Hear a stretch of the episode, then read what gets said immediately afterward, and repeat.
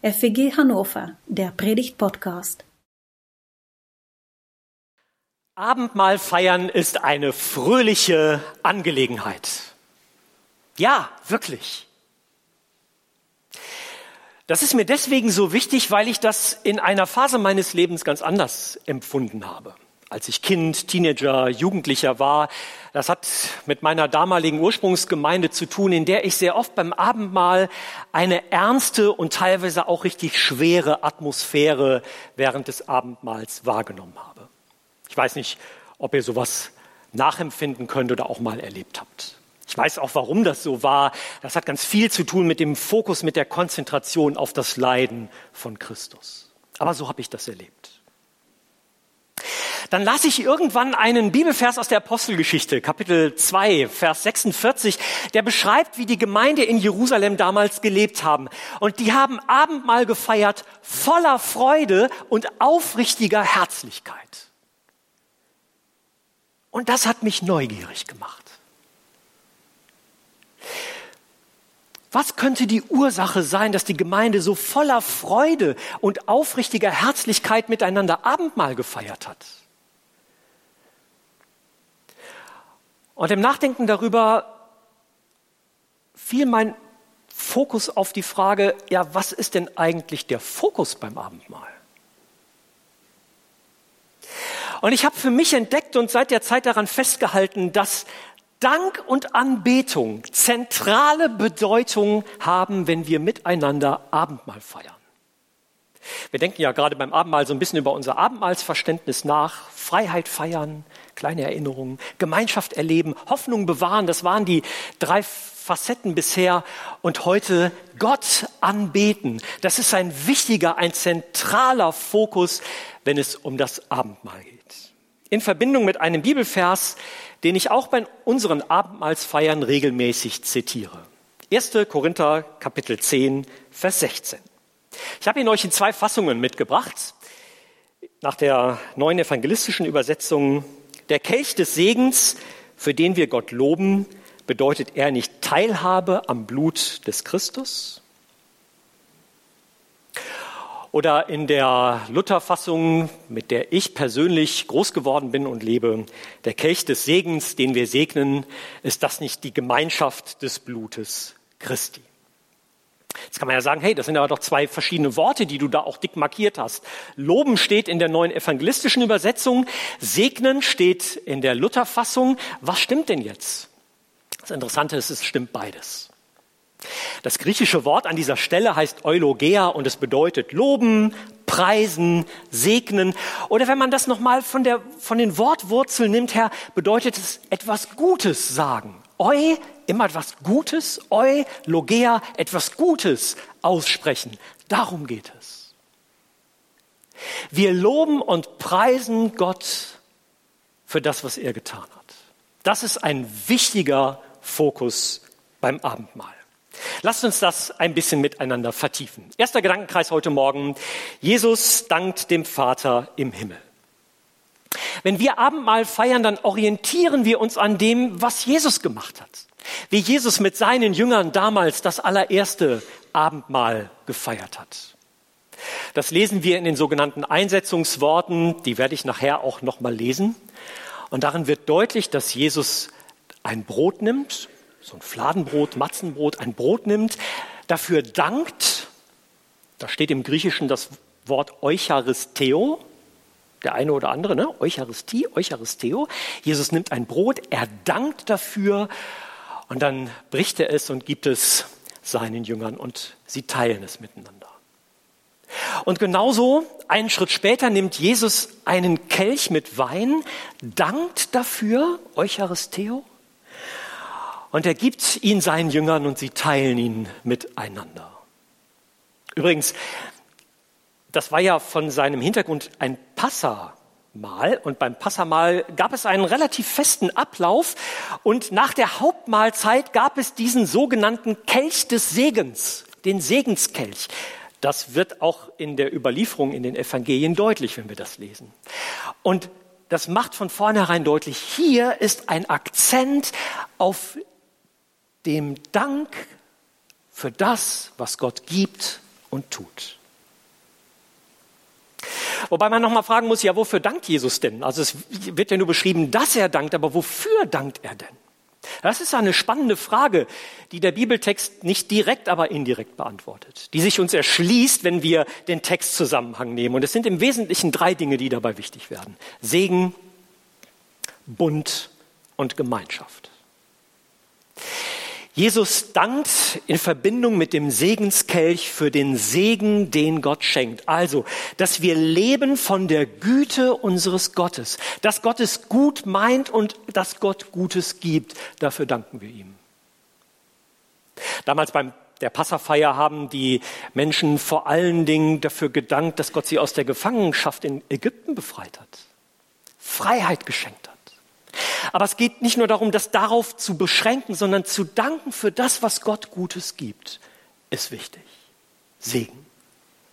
Das zweite Stichwort heißt Bund. Das macht Jesus deutlich in diesem äh, Kelch, der für das vergossene Blut von Jesus Christus steht. Erinnern wir und feiern wir den neuen Bund, den Gott mit uns Menschen schließt durch Jesus Christus. Jesus dankt für diesen Bund. Also, dass Gott sich an unsere Seite stellt, dass er ein Versprechen abgibt, dass jeder, der den Namen des Herrn Jesus Christus anruft, gerettet wird, dass Gott dazu treu steht und das nicht widerruft. Dafür danken wir. Und das dritte Stichwort ist das Stichwort Gemeinschaft. Dass also Gott wieder Gemeinschaft mit ihm, Verbindung mit ihm ermöglicht. Und Verbindung miteinander, Gemeinschaft miteinander Dafür dankt Jesus. Und ich finde es so stark, das Abendmahl zu verstehen als eine Dankfeier. Das ist ein bisschen sperriger Begriff. Versucht diesen Begriff von Eucharisteo ins Deutsche zu übersetzen. Es geht um eine Dankfeier. Wenn wir Abendmahl feiern, feiern wir eine Dankfeier. Ist dir das bewusst? Lass mich das noch mal ein bisschen entfalten. Mit dem zweiten Schritt. Das ist ein Segen für uns. So habe ich das überschrieben. Es ist ein Segen für uns, dass Gott in Jesus Christus Mensch wird und uns ganz nah kommt. Das feiern wir in dieser Adventszeit. Darauf freuen wir uns.